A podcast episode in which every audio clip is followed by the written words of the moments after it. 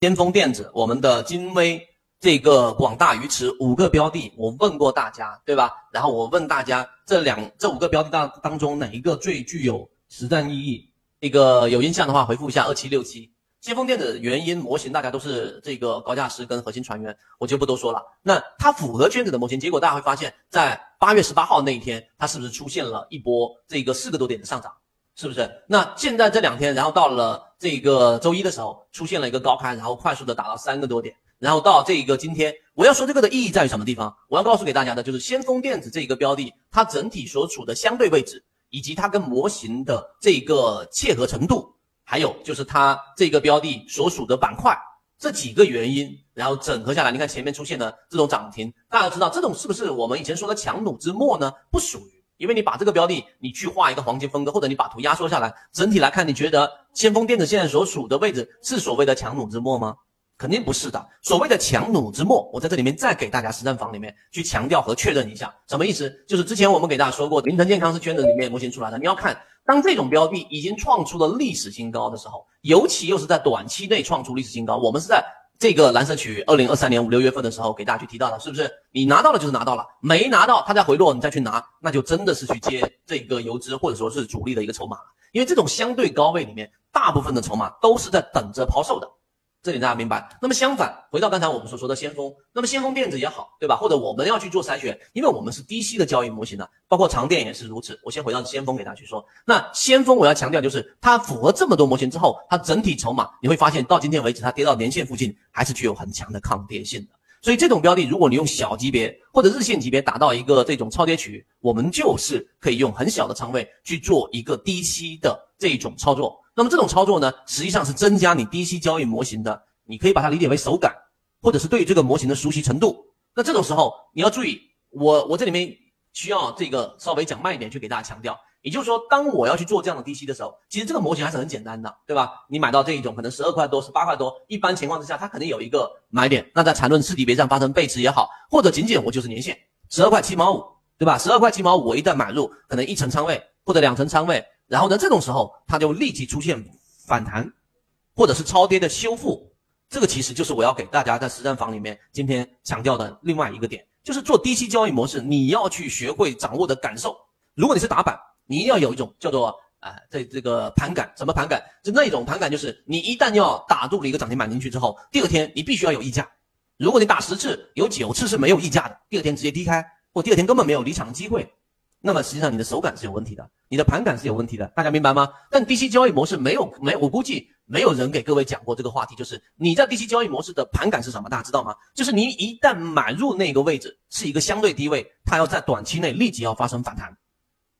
那这里面又涉及到分时的交易，时间关系我没有办法拓展去讲。但刚才我就仅仅是以日线级别的操作也好，或者我以这个自存来作为一个例子来告诉给大家也好。你看现在它是处于一个完整的比下来的，现在根本没有出现日线级别的这种底分型。那现在有的是这个买卖点里面的我们说的吃下趋势，对吧？吃下趋势是在二十五块七毛六，现在收价是二十六块零五，还没到。那么打到绿色附近，你如果出现一个相对日线级别的大级别的底分型，好，我做了一个底仓。那么这时候我做了一个这样的一个介入，完了之后，那实际上它在随后的两三个交易日里面，不要说大反弹，类似这样的一个反弹，十个点左右的反弹，你能拿得住的，这就是我要给大家去强调的这一种盘感的意义。包括今天先锋电子往下打，那实际上以我们的交易模式来说，你今天要买到年线附近，或者是在十二块八毛附近做底仓，它一旦做一个介入之后，它立即做一个这样的一种修复。这里面分时图我给大家稍微简单讲一讲，分时买卖点的关键，其实也是就是一个关键词，叫做乖离率。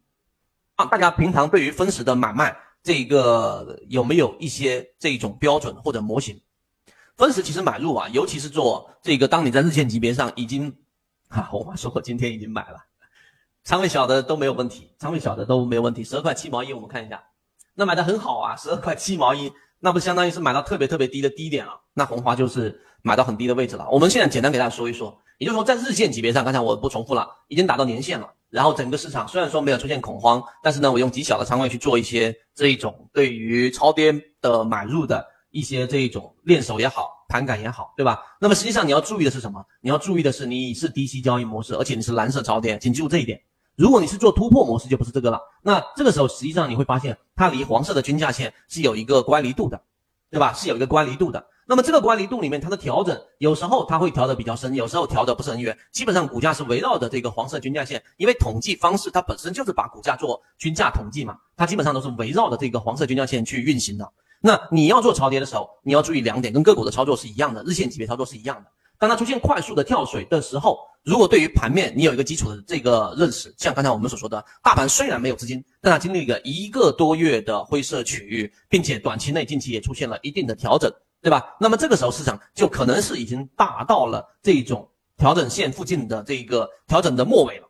那么当这一波快速的负管理率比较大的情况之下，加上这种调整当中是放出了一个量的，那今天的九点四十四分，那么大概在九点四十五分或者是九点四十六分这种相对的低位，十二块九毛三买都不属于高位，大家明白我说这个意思了吧？那么这种情况之下，你买进去基本上都会有一个可能一个点到两个点的浮盈。一个点到两个点左右的浮盈，而这个浮盈能不能守住当天，其实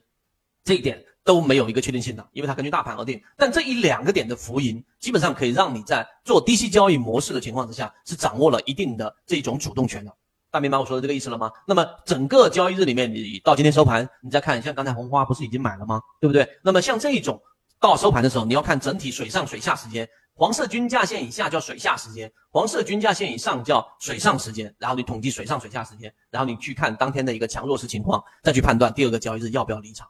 大家明白了吗？